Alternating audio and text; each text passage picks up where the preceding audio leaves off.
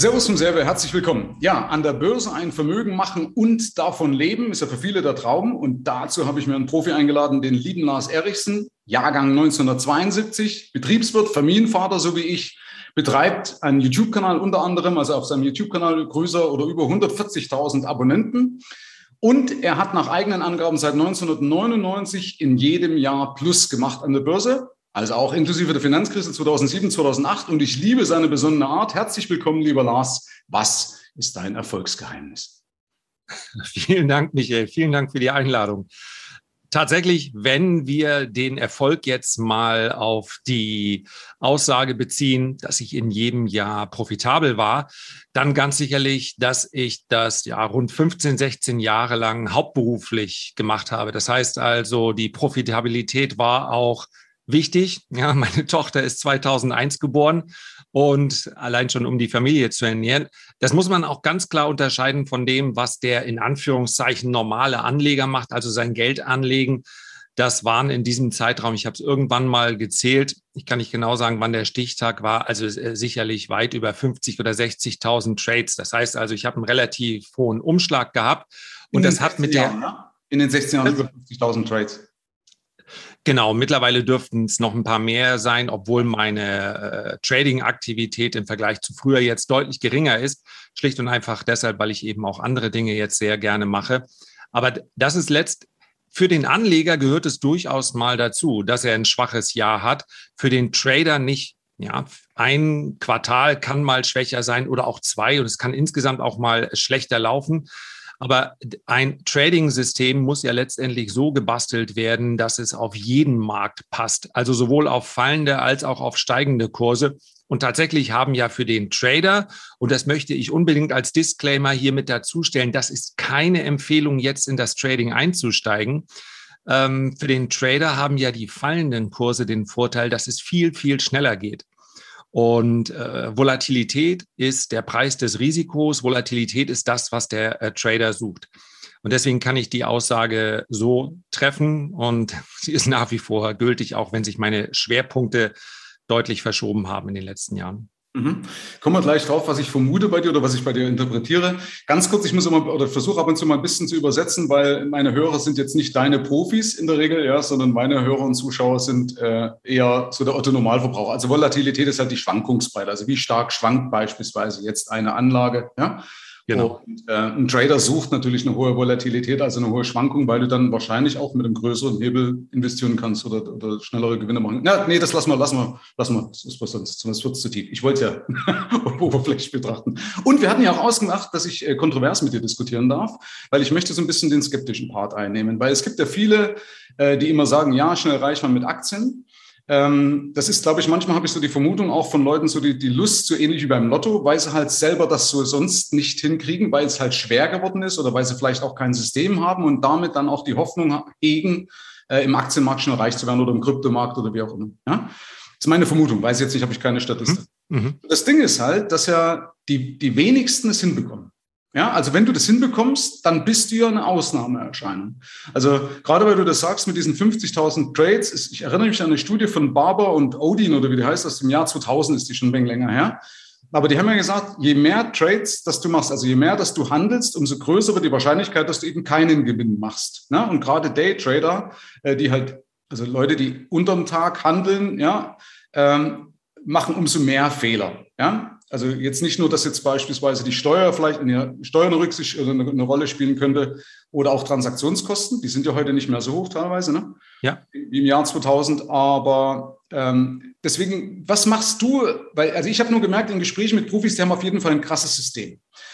Und was ist dein System, Lars? Also wie kontrollierst du dich, dass du in den entscheidenden Phasen das richtige Verhalten an den Tag legst? Also wo auch vor allen Dingen das Ziel aus dem System, auch wenn es auf die Realität trifft, auch funktioniert. Also viele haben ja ein System, aber mhm. sobald es auf die Realität trifft, funktioniert es dann doch nicht mehr, weil sie dann doch anders handeln, als sie sich vorgenommen haben. Ne?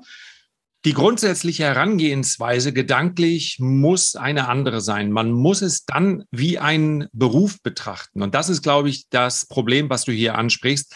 Der Vorgang des Aktienkaufens und Verkaufens oder auch eines Derivats, ja. der ist sehr, sehr simpel an der Börse. Und das suggeriert ganz vielen Menschen, das kann ich auch.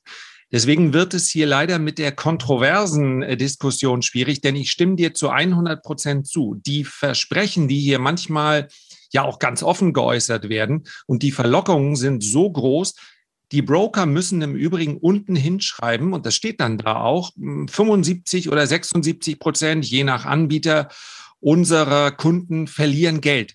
Das kam irgendwann mal mit irgendeiner äh, Regulierung auf europäischer Ebene, dass sie das machen mussten, unabhängig davon, wo sie sitzen. Und das ist sicherlich so. Vielleicht ist sogar die Dunkelziffer noch höher, denn bevor man dann sein Konto traurigerweise schließen muss, kommt ja bei vielen oft noch der ganz schlimme Schritt, dass sie Geld sogar nachschießen.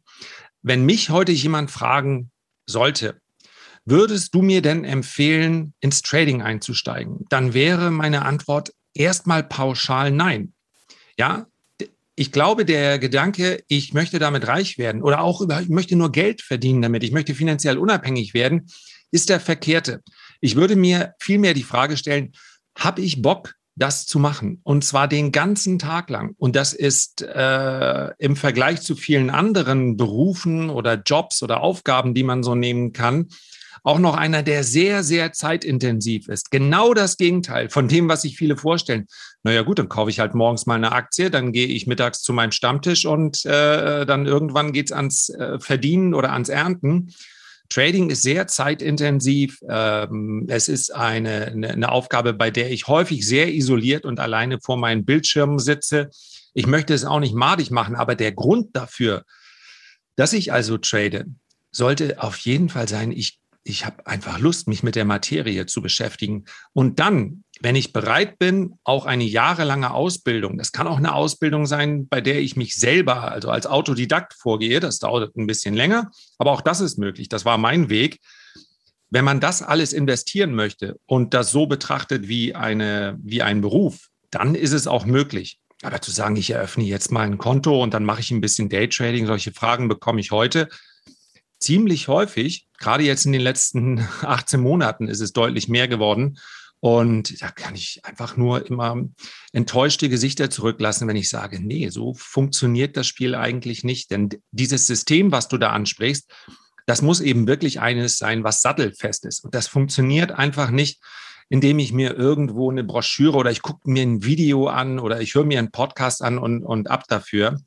Das muss man dann schon sehr viel seriöser betrachten. Ja, es spricht ja einiges dagegen. Also danke für den Hinweis. Jetzt hast du mir allerdings die kontroverse Diskussion kaputt. Tut mir leid, ja. Aber ist ja auch gut trotzdem. Also äh, Peter Lynch hat, glaube ich, mal gesagt, äh, wenn du in sechs von zehn Fällen richtig liegst, ja, dann bist du schon fantastisch. Ja? Exakt. Ja, und, äh, aber das musst du dir erstmal ja vorstellen. Schau mal, wenn du, deswegen sage ich, wenn ein System auf Wirklichkeit trifft, du musst dir vorstellen, du, du bastelst dir ein System, wie du dich wann verhältst. Das ist ja auch meine Strategie, ja, dass ich im Vorfeld weiß, was mache ich wann. Und das, also ich kenne das auch sowieso als Pilot. Wir arbeiten ja eh mit Checklisten und üben im Vorfeld und so weiter. Sehr, gut, sehr gutes Beispiel, ja genau. Ja. Und wenn ich mir überlege, aber, sag mal, wir nehmen mal deinen Fall, so wie die Leute, sag mal, liegen halbe halbe richtig, ja, ist ja das schon gut. Also sechs von zehn mhm. ist ja fantastisch. Also sagen wir, der durchschnittliche Trader hat wahrscheinlich vier von zehn Trades, wenn überhaupt gut, ne? Oder was sagst du? Na, das hängt sehr vom System ab. Es gibt, ähm, es gibt, ich kenne zum Beispiel sehr, sehr gute Trader, die haben eine Trefferquote von unter fünfzig Prozent.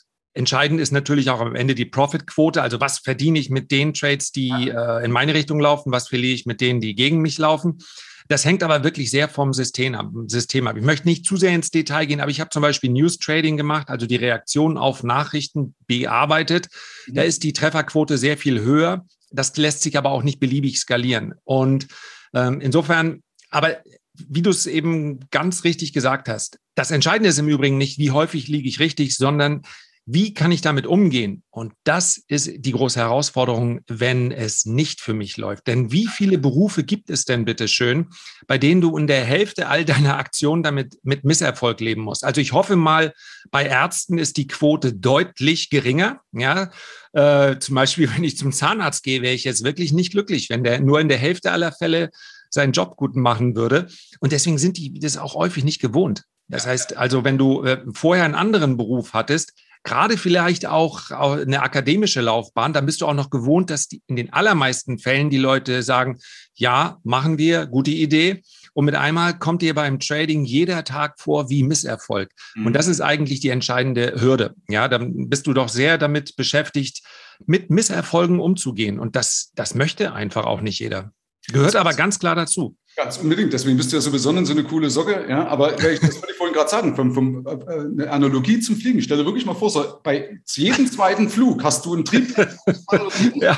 Ja. Ah, das wär... und du musst trotzdem, obwohl du permanent, Entschuldigung, den Ausdruck einen auf die Fresse kriegst, als deine Strategie unbeirrt durchziehen. Ja, du musst sagen, die ist richtig und ich mache das. Ne? Und was ich auch festgestellt habe, dass Leute ähm, den Fehler machen, zu viel auf eine Karte zu setzen, weil dadurch, dass ich ja, wenn ich weiß, dass ich oft falsch liege, und das, das ist normal, ist, dann muss ich ja breiter diversifizieren, also ich muss mehr kaufen, damit ich am Ende eine, nach der gaußschen Verteilung, einen Treffer, äh, Treffer, einen guten Treffer am anderen Ende habe. Ne? Also ich hoffe, wenn man sich das vorstellen kann, oder vielleicht einen Vergleich. Äh, ich habe das mal gehört, eine Analogie zu einem Kunstsammler, der reich geworden ist. Der hatte Picasso und so weiter alles. Ne? Ich weiß nicht mehr, wer das war, aber das war äh, logischerweise in den frühen zwanziger müsste das gewesen sein, sonst er wäre ja nicht einfach an Picasso und so weiter rangekommen, bevor der berühmt geworden ist. Und er hat viele Millionen damit verdient und ähm, da haben sie mal gefragt, was eben sein Erfolgsgeheimnis war. Und dann habe ich gesagt, ich habe alles gekauft. Ja? Und dadurch hatte ich natürlich, oder habe ich die Chance erhöht, ist jetzt nicht ganz übertragbar auf Aktien, einfach alles blind zu kaufen, ja. Aber dadurch hat er die Chance, dass er von Hunderten oder vielleicht von Tausenden eben dieser eine Picasso dabei war, der dann mit zig Millionen alles wieder wettgemacht hat. Ja? Mhm.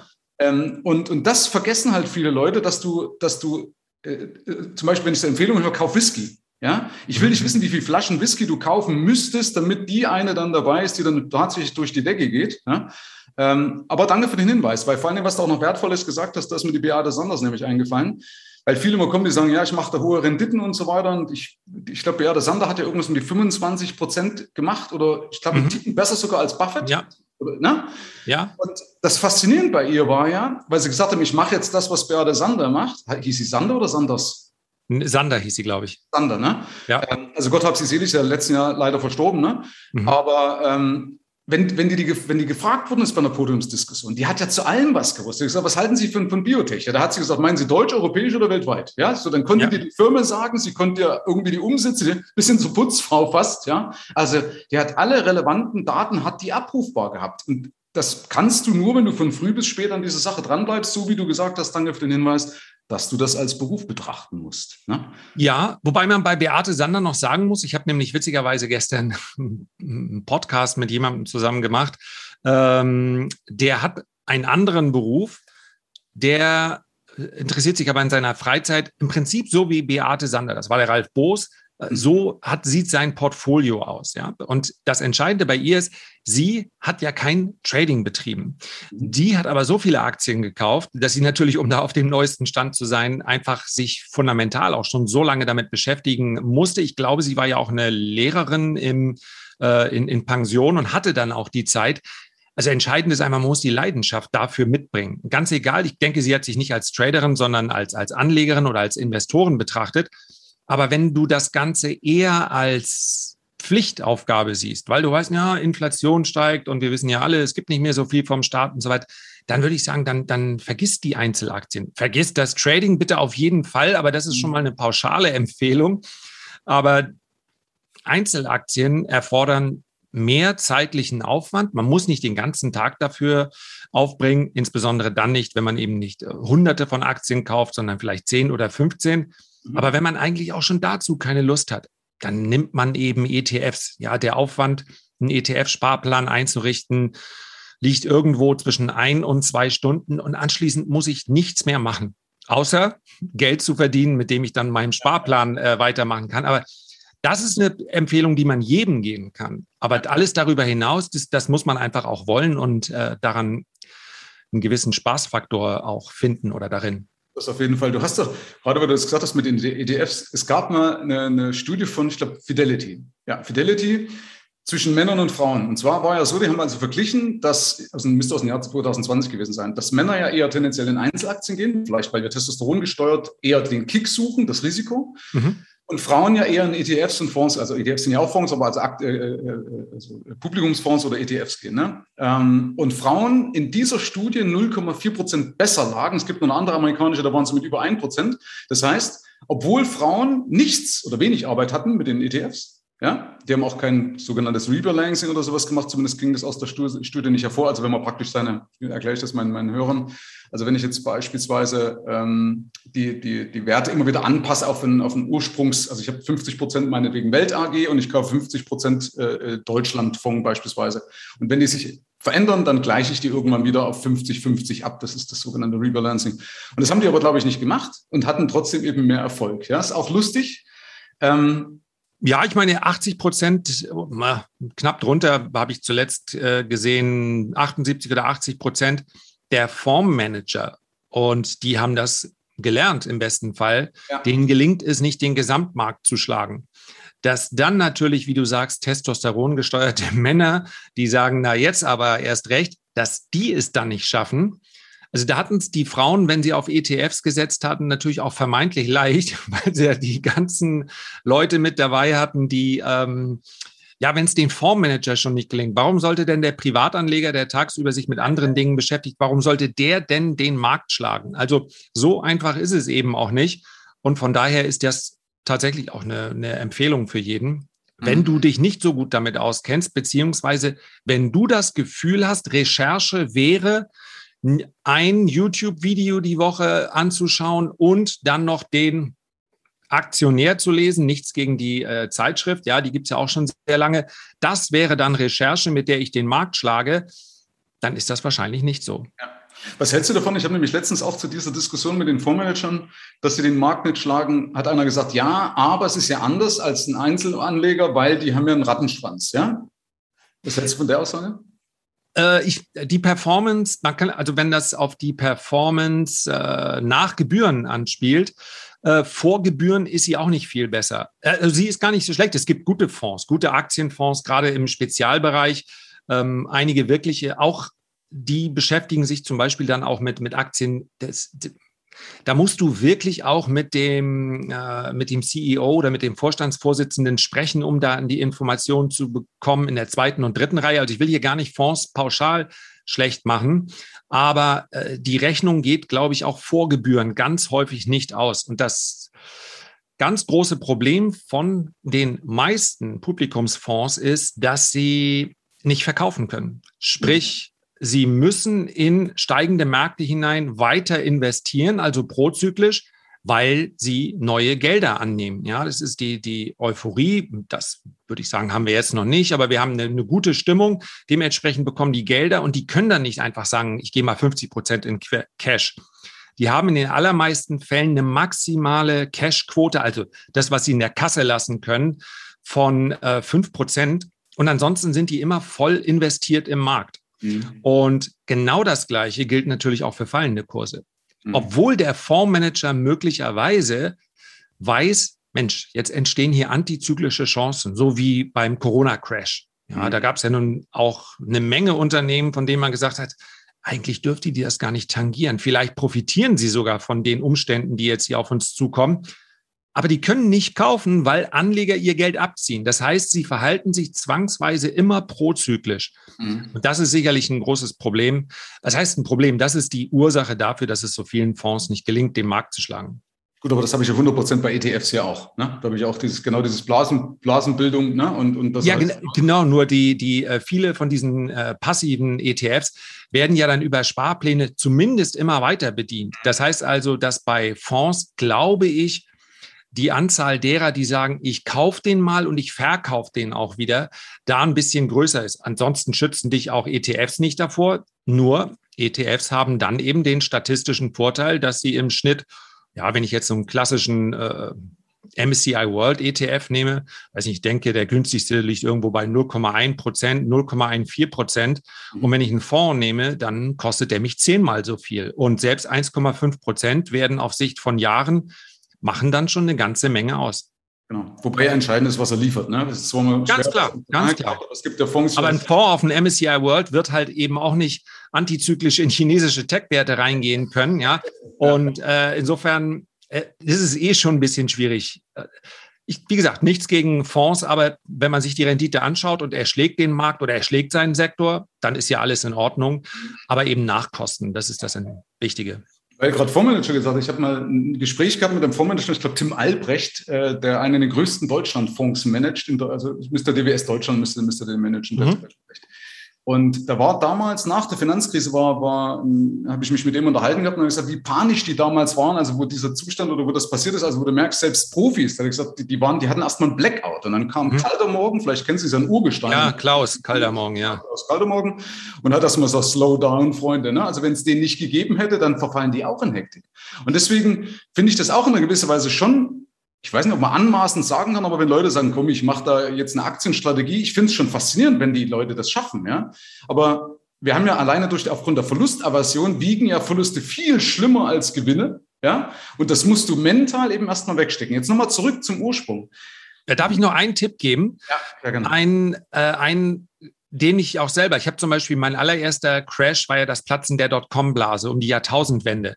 Ja. Und zu dem Zeitpunkt habe ich schon knapp, ja, fast zwei Jahre lang hauptberuflich getradet. Also beruflich, es ist ja in Deutschland eigentlich kein Beruf, ja, sondern galt damals als private Vermögensverwaltung und heute zahlt man halt Abgeltungssteuer. Aber ähm, das heißt, ich, ich habe mich mit dem Aktienmarkt intensiv auseinandergesetzt und trotzdem beim Crash hat es mich voll erwischt. Das heißt also, meine langfristigen Anlagen habe ich nicht im Tief verkauft. Ich habe aber zumindest nicht das gemacht, was ich heute mal sagen würde. Ich habe nicht den Crash genutzt und Positionen aufgebaut. Bei der Finanzkrise hatte ich dann schon fast zehn Jahre Erfahrung. Da war es schon deutlich besser. Aber das ist wirklich ja auch ein Prozess. Du kannst dich ja an den Crash auch so schwer gewöhnen, weil es ihn ja so selten gibt. Und deswegen ist meine Empfehlung, sich einen, einen gelben Zettel irgendwo hinzubacken, vielleicht sogar an die, äh, irgendwo in die, wo macht man das immer, äh, in die Küche so und dran zu denken, vielleicht sogar an zwei oder drei Stellen, noch nie in der Geschichte der Börse hat irgendjemand an der Börse einen Verlust erlitten, wenn er denn nicht verkauft hat, ja, genau in solchen Phasen. Jeder einzelne Crash, egal, selbst die achtziger Jahre, und das hat sich wahrscheinlich fünf, sechs Jahre lang anstrengend angefühlt, Inflation war hoch, Aktien wollte keiner haben, seitwärts gelaufen, aber selbst da ist das Erfolgsgeheimnis ist eigentlich nur, nicht dann zu verkaufen, wenn alle das machen, sondern da dann vielleicht sogar zuzuschlagen. Das klingt so simpel, aber wenn man sich die großen Storys an der Börse anschaut, ja, die sind, die beruhen alle irgendwie auf dieser ganz simplen Weisheit, dann verkauf halt nicht, zwingt dich ja keiner.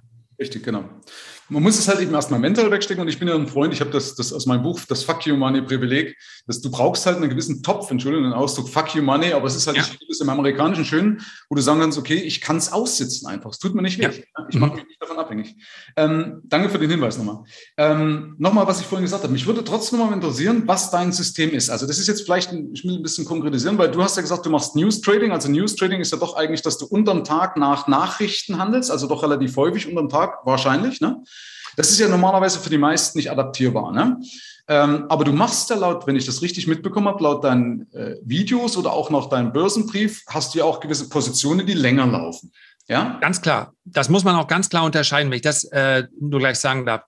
Diese Aussage mit dem bezog sich auf oder bezieht sich auf den aktiven Handel. Das heißt also, mein Trading-Depot. Das News-Trading mache ich heute in dem Ausmaß also praktisch gar nicht mehr, weil man für News-Trading acht, zehn, zwölf Stunden Konzentration auf die Sache braucht. Man geht, das ist, um sehr einfach zu sagen, ich handle beim News-Trading die Reaktion auf eine Nachricht. Ich handle nicht die Nachricht selber. Wenn also beispielsweise Apple nachbörslich sagt, die Zahlen fallen besser aus, dann steigt der Kurs nachbörslich.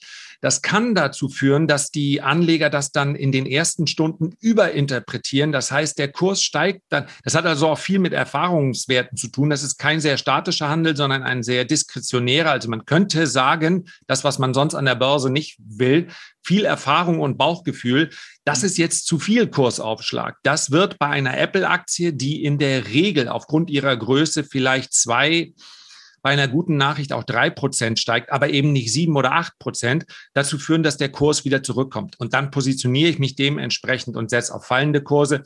Das andere kann auch, äh, man kann es auch andersrum interpretieren, wenn man sagt, die Nachricht ist eigentlich gut, die brauchen nur ein bisschen die Marktteilnehmer, um das zu begreifen. Vielleicht ist auch der Handel noch sehr dünn. Also das hat viel mit den Handelszeiten zu tun und mit der Interpretation von Nachrichten. Mhm. Da war der Handel durchgehend profitabel, musste er, wie gesagt, auch sein. Das andere in meinem langfristigen Depot, das hat selbstverständlich im Jahr zweitausendacht ja in der Finanzkrise genauso einen Hit bekommen, wie die Depots von anderen auch. Beim langfristigen Portfolio geht es darum, dass die Zusammenstellung der Werte so ist, dass ich dieses Portfolio eben nicht dauernd durchtauschen muss. Denn dann komme ich mit einmal in meinem langfristigen Portfolio ins Trading rein. Und das will ich eben gerade nicht. Okay. Ja, das, das kann ja auch ein normaler Privatanleger gar nicht nachvollziehen. Diejenigen, die also dann sagen, oh, jetzt kommt Wasserstoff. Und jetzt kaufe ich alles voller Wasserstoffwerte, so wie vor einem Jahr passiert. Dann, dann hast du mit einem Mal dein Depot voll von Wasserstoffwerten und wahrscheinlich bist du zu spät dran gewesen. Mhm. Und dann hast du mit einmal ein langfristiges Portfolio und sagst, ja, eigentlich hatte ich mir doch vorgenommen, ja, ich habe doch gehört, wie Buffett und ein paar Dividenden rein und so weiter. Mein Portfolio sieht ja ganz anders aus. Und das Portfolio, das muss richtig strukturiert sein, um damit den Markt zu schlagen. Denn das muss der Anspruch an ein Depot aus Einzelwerten sein. Warum sollte ich mir sonst den zusätzlichen Aufwand machen? Das ist ja da nicht Jux und Dollerei. Und da kommt es auf die Zusammenstellung an. Und das Depot wird aber, wenn der Gesamtmarkt um dreißig Prozent fällt, dann wird das Depot nicht positiv sein. Und wenn wir einen Bärenmarkt haben von zwei Jahren, dann will ich ein Portfolio, was ich mit gutem Gewissen weiter ausbauen kann in die Schwäche. Das wird aber dann nicht positiv sein. Also ähm, man kann oh, diese Marktarithmetik auch nicht umdrehen. Ja, das ist... Ja.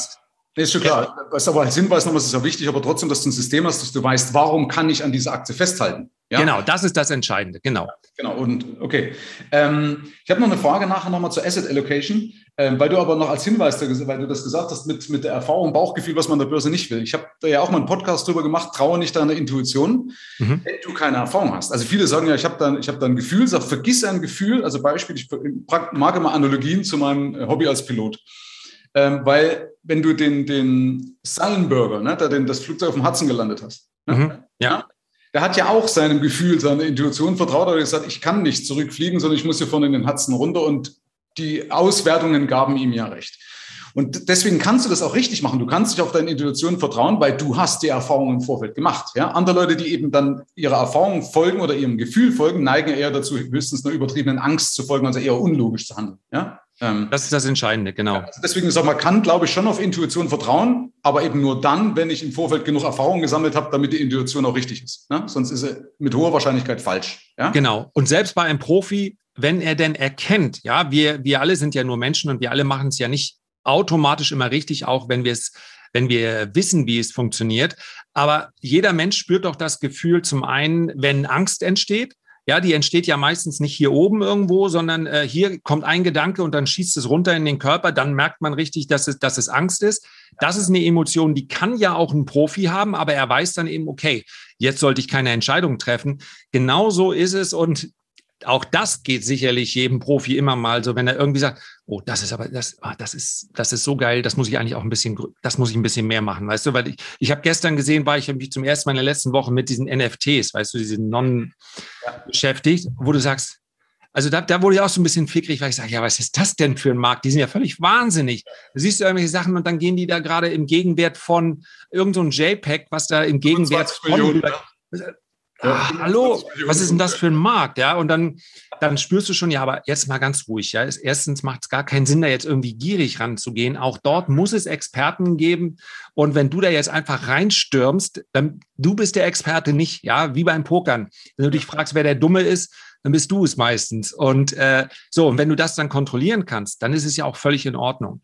Gier oder Angst. Ansonsten gebe ich dir recht, Intuition ist natürlich nach zwanzig Jahren eine Menge mehr wert oder einfach nach einer gewissen Erfahrungsspanne, ja, ja. als wenn man sich irgendeiner Sache dann neu nähert. Ne? Weil du interpretierst halt einfach schnell, das ist ja nichts anderes, ne? Dass einfach unbewusst ganz viel abläuft und sagen kannst, okay, das ist es. Ne? Genau. Ähm, wie schon gesagt, möchtest du was zu deiner Asset Allocation sagen? Also wie du deine Anlagen in deinem Long, also in dein, dein, bei den langen Positionen, vielleicht nochmal eine Vorfrage, was bedeutet bei dir lang? Also ist, wie viele Jahre, Monate?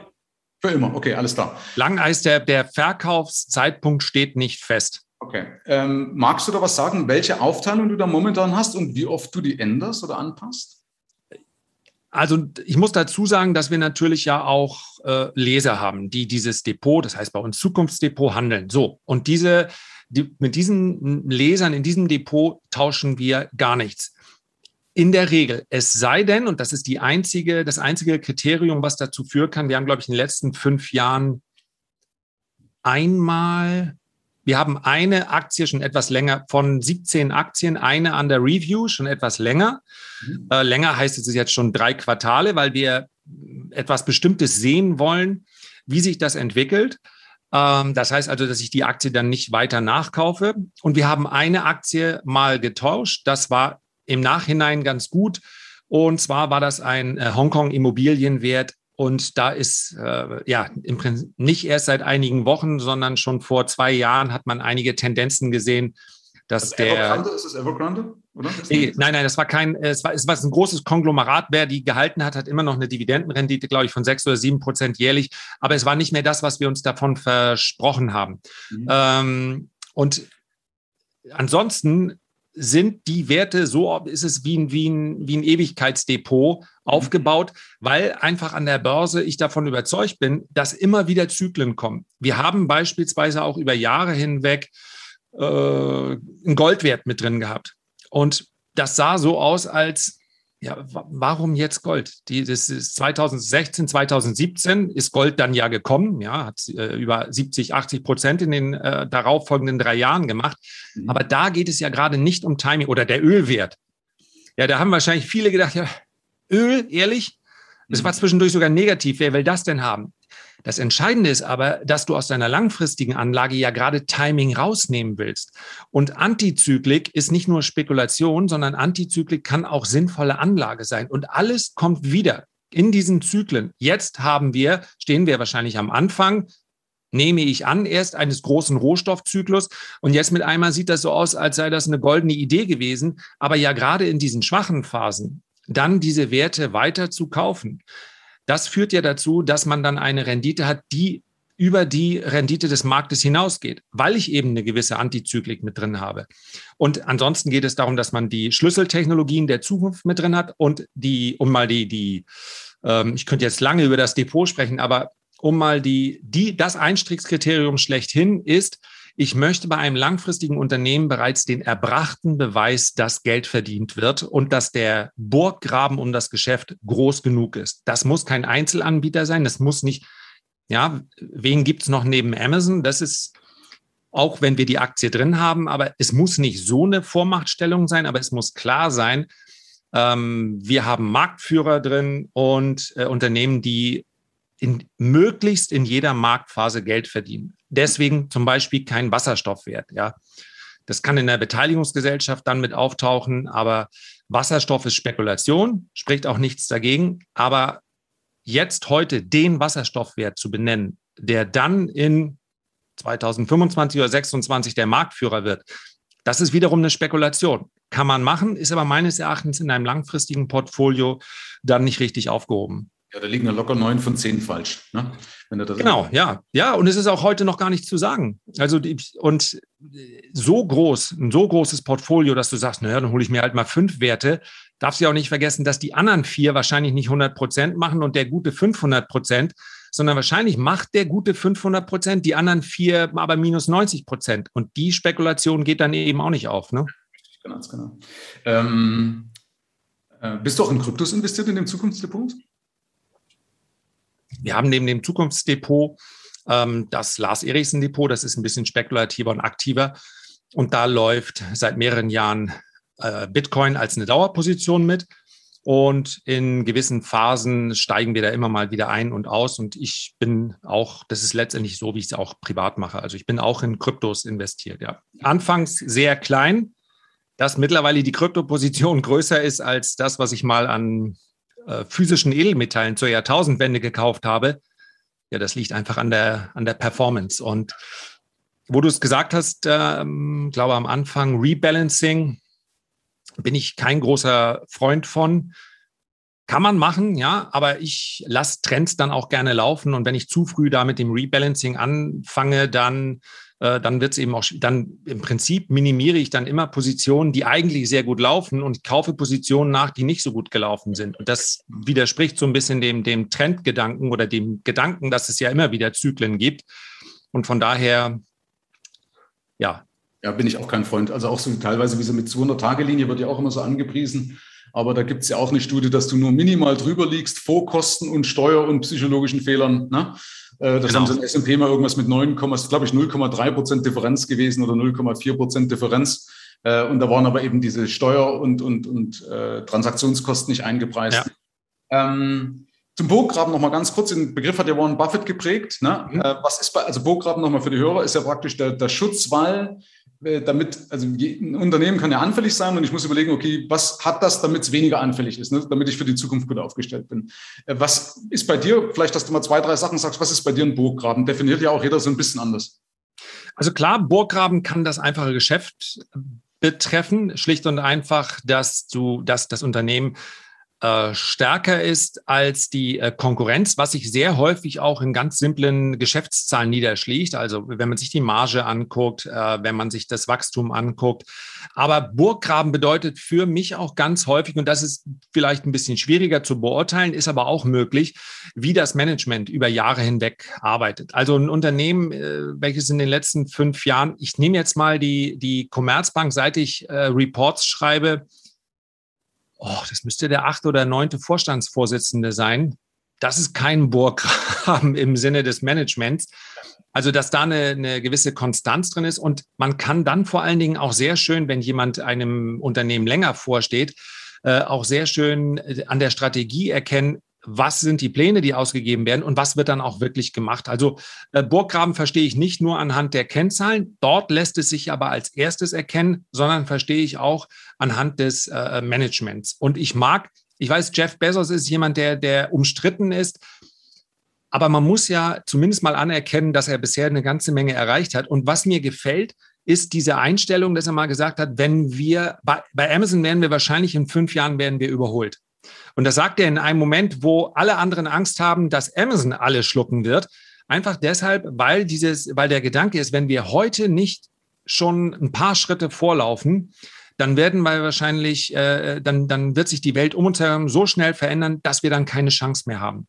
Und, und das meine ich mit, ähm, mit einem Management-Burggraben. Also jemand, der wirklich überlegt, was müssen wir heute machen, um in drei oder in fünf Jahren immer noch ganz vorne zu sein? Das muss im Übrigen bei Tech-Werten, ist es natürlich viel, viel schwieriger, das zu sagen. Aber das gilt auch für Unternehmen, wenn man sich anguckt, eine, eine Walmart, ja, größte Einzelhandelskette der Welt. Über Jahre hinweg hat sich da nichts verändert. Und dann kam vor, ich glaube, zweitausendsiebzehn oder zweitausendachtzehn wirklich ein, ein Strategiewechsel, eine Reaktion auch auf äh, Online-Shopping und so weiter.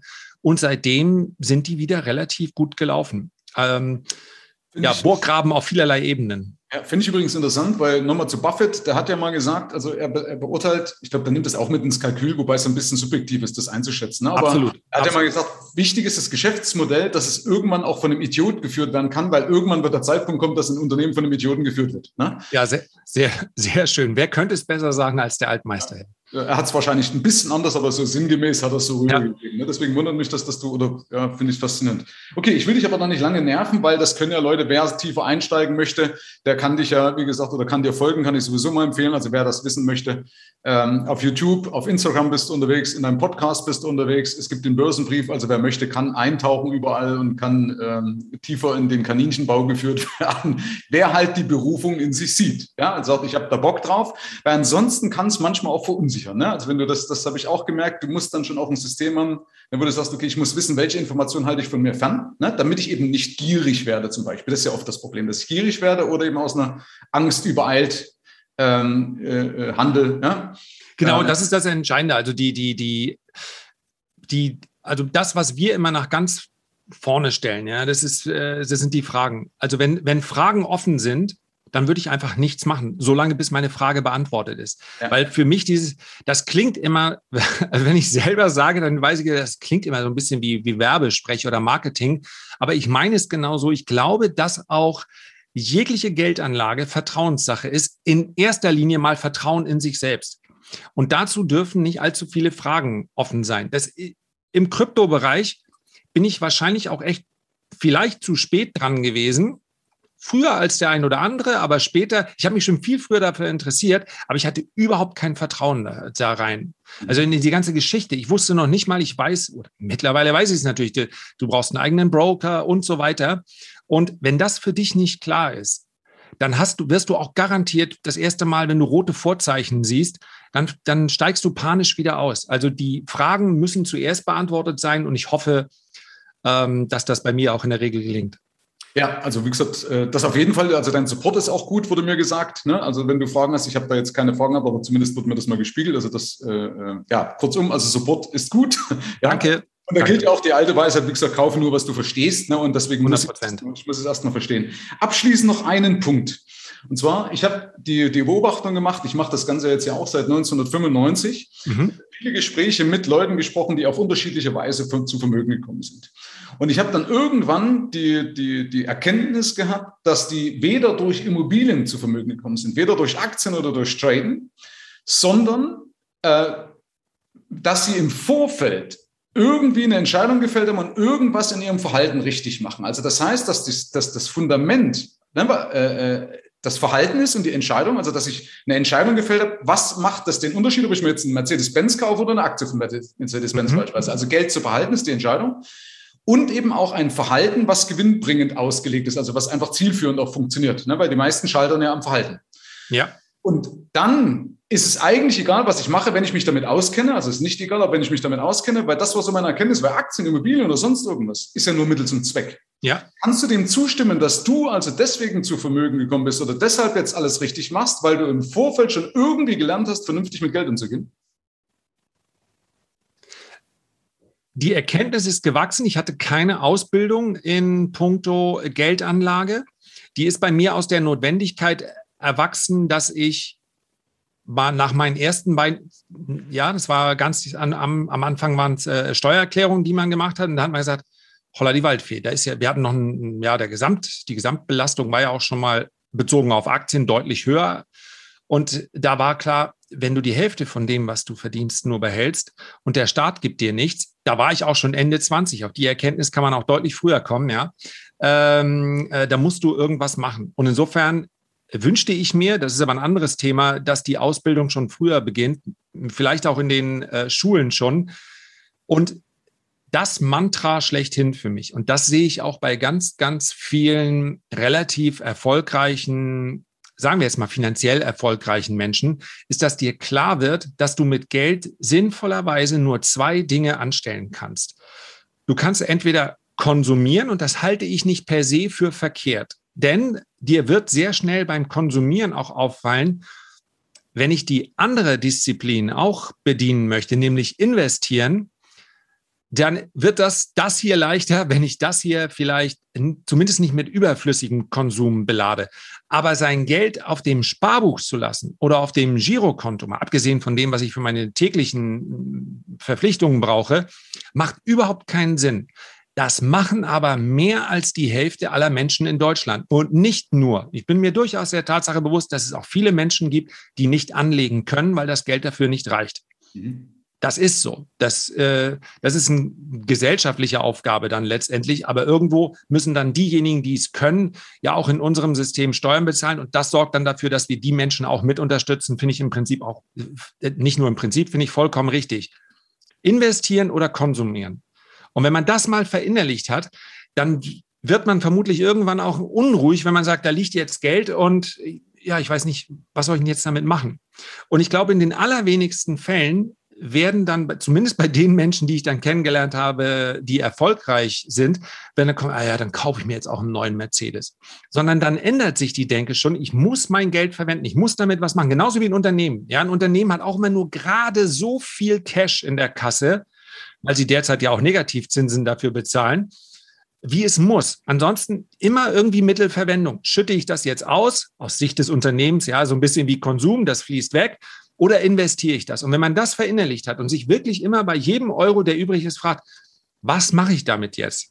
dann wird man ganz häufig darauf kommen, ja, das, ist ja, das wäre doch Quatsch, wenn ich mir jetzt noch ein, ein, ein iPhone kaufe oder so. Ich habe ja schon eins da liegen. Und dann erzieht man sich quasi selber zur Investition. Und da gebe ich dir vollkommen recht, ob das jetzt Immobilien sind oder Aktien oder vielleicht auch mal spekulative Kryptos. Ich muss irgendwas mit meinem Geld machen. Und ich glaube, das ist auch, wie viele zu ihrem, zu ihrem Unternehmen gekommen sind. Ja, dass ihnen klar war, dass äh, ich, ich kann hier nicht sitzen und dann habe ich irgendwie ein bisschen äh, Startkapital.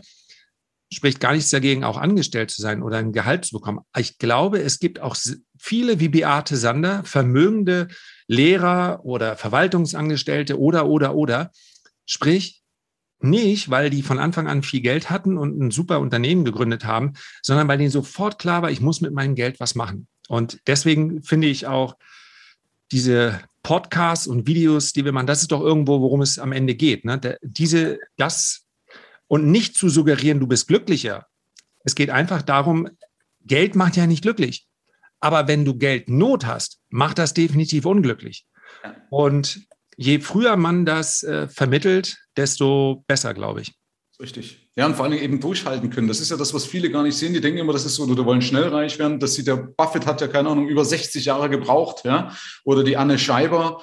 Äh, ich glaube, Anne Scheiber neunzehnhundertfünfunddreißig aus fünftausend Dollar, zweiundzwanzig Millionen bis neunzehnhundertfünfundneunzig. Ne? Das sind ja so Geschichten. Aber ja, das sind halt nur mal, Entschuldigung, das sind halt sechzig Jahre. Ne? Wenn einer jetzt sagt, oh, in sechzig Jahren, das ist mir zu lang. Das ist halt für viele schon das Problem, die gar nicht, gar nicht, dadurch gar nicht die Bereitschaft aufbringen. Ja, danke, das ist, genau, aber es ist eben eine, genau, es ist ein Bewusstseinszustand, den du haben musst, und deswegen kommen auch Leute immer wieder zu Geld, auch wenn du es ihnen selbst wieder wegnimmst, weil die sagen, ja, ist jetzt ein kurzer Rückschlag, aber, ne, wie auch immer, also, genau. Ja, es ist eine Einstellungssache, es ist eine Verhaltenssache, ne, also, es ist keine, keine Mathematik so oft, sondern meistens ist das Verhalten entscheidend, ne. Und möglichst dann auch nicht die Dinge komplett überspringen wollen, also, ähm, natürlich ist es cool, so wie in den letzten zwölf Monaten oder achtzehn Monaten, dass die Börse dann so gut läuft. Dann konnte man auch mal Hype-Aktien setzen, und ich bekomme echt auch, sehe es unter den Kommentaren von Videos. Ja, was sprichst du denn da von zwanzig Prozent? Ja, ich habe dieses Jahr vierzig Prozent gemacht. Ich sage, super, aber es ist ja auch, ich spreche vom Durchschnittswert. Und mhm. Stanley, Stanley Druckenmiller, die Legende des Tradings oder der aktiven Anlage schlechthin, der hat über zwei oder drei Jahrzehnte hat der fünfundzwanzig Prozent gemacht. Ja, da macht er heute pff, fünfundzwanzig Prozent. Das habe ich letzte Woche mit meinen Kryptos gemacht. Ähm, alles schön und gut, aber fünfundzwanzig Prozent ähm, oder fünfzig Prozent in einem Jahr und minus fünfundvierzig Prozent im nächsten Jahr ergeben dann keine Durchschnittsrendite von fünfundzwanzig Prozent. Also mit realistischen Erwartungen rangehen. Wenn es so einfach wäre, ich mache halt ein bisschen Trading, ich mache ein bisschen Kryptos und äh, in fünf Jahren gibt es nur noch Happy Hour, ja, dann wird es ja jeder Depp machen. Und die Börse bringt aber viel mehr Deppen hervor, als man so denkt. Und das vermutlich aufgrund von der verkehrten Erwartungshaltung. Also er wird ja auch oft geschürt, ne? Muss man ja auch sagen. Ja, das ist klar. Das, die, die Marketingmaschinerie läuft dann natürlich auch auf Hochtouren. Ähm, ja, kann man nur sagen, genau hinschauen ist sicherlich ganz wichtig, ja. Ich habe mir das ja angedreht, weil meistens reden ja die Leute über ihre Erfolge. Ne? Und wenn irgendeiner kommt, ich habe da fünfhundert Prozent gemacht, und dann frage ich immer nach, und der Rest? Ja, weil du hast ja immer auch einen Rot- Ja, genau. Ne? Ja, genau. Die, ja, herrlich, ja. Ja, ich habe zwei Depotleichen. Ich habe ein Depot noch bei einer Bank, die ich bei seit Jahren, äh, habe ich da keine, keine laufenden Sachen mehr. Ich habe es nur gelassen und bekomme jedes Jahr meinen Depotauszug und bezahle meine Depotgebühren, das ist bei einer, äh, bei einer Sparkasse, um diese äh, einmal im Jahr den Auszug bekommen, denn die Depotleichen sind da noch drauf. Also praktisch gar kein Gegenwert mehr. Eurogas, die Firma gibt es schon seit hundert Jahren nicht mehr. Ähm, einfach nur, dass ich weiß, mh, ja, das, das kann immer passieren. Also Äh, Depotleichen sind teuer, aber man sollte halt irgendwann die richtigen Schlüsse draus ziehen. Dann ist es ja auch in Ordnung. Erfahrungswerte gehören ja dazu. Richtig, ja. Es ist schön, dass du es sagst. Ich habe das auch irgendeine Alinea oder keine Ahnung. In meinem Biotech-Unternehmen aus dem Jahr zweitausend, meinen Trades von Dotcom-Blase, habe ich ja auch Geld versemmelt. Habe ich letzten Podcast darüber gemacht, weil ich die Steuern nicht zahlen wollte. Ja, ich wusste es. Oh ja, ja, ja, ja, ja. Ach so, ja, genau. Damals war es ja noch nee, ein Jahr Haltefrist, genau, ne? Ja, Haltefrist. Und dann habe ich gedacht, nee, das mache ich jetzt nicht, weil ich unter dem Jahr war, hatte gute Gewinne gehabt, aber nicht verkauft, ja. Und die habe ich auch heute noch drin, mit paar Cent ist die wert, also da wird das Ausbuchen mehr Geld kosten. Und ich habe bei mir auch immer äh, die, die Marktzyklen, dass ich sehe, der Markt steigt langfristig, aber zwischendrin knallt es immer, ja. Es wird immer ja. nicht zu sicher, das sind so die Botschaften, die ich mir dann immer wieder sage. Also, Lars, ich würde sagen, lassen wir es dabei, oder? Ähm, ja, also ich fand es ich fand's, äh, nett, danke auch für die Zeit. Ich möchte dir auf jeden Fall noch das Schlusswort geben. Das Schlusswort? Ähm, oh, da bin ich, guck mal, die ganze Zeit habe ich eine, habe ich eine Antwort parat, aber das Schlusswort, weißt du was, gestern hat mir der Ralf gesagt, und das war ein echt schönes Schlusswort, was ich ihm einfach mal wegnehmen wollte. Ähm, der hat mir nämlich gesagt, das Wichtigste am Ende des Tages ist für mich, dass ich eine Frau habe, die mich liebt und die ich liebe und meine beiden Kinder. Und das ist der Grund, warum ich morgens glücklich aufstehe. Tatsächlich ist Geldanlage etwas, was nicht unwichtig ist. Aber wenn man es mit ein bisschen Abstand betrachtet und mal darüber nachdenkt, dass es bei weitem auch nicht das Wichtigste ist im Leben, dann hat man vielleicht auch eine Distanz, dass man das Ganze mit etwas weniger Emotionen angehen kann und zudem dann noch aus meiner Sicht eine ganz gesunde Einstellung zum Leben. Amen. Vielen Dank. Danke dir. Herzlichen Dank fürs Rein und Hinhören. Ab hier liegt's an dir. Bis zur nächsten Folge. Dein Michael Serve. Schau auch gerne mal auf meiner Seite michael Bindestrich serve Punkt de vorbei. Ich freue mich, wenn du vorbeischaust.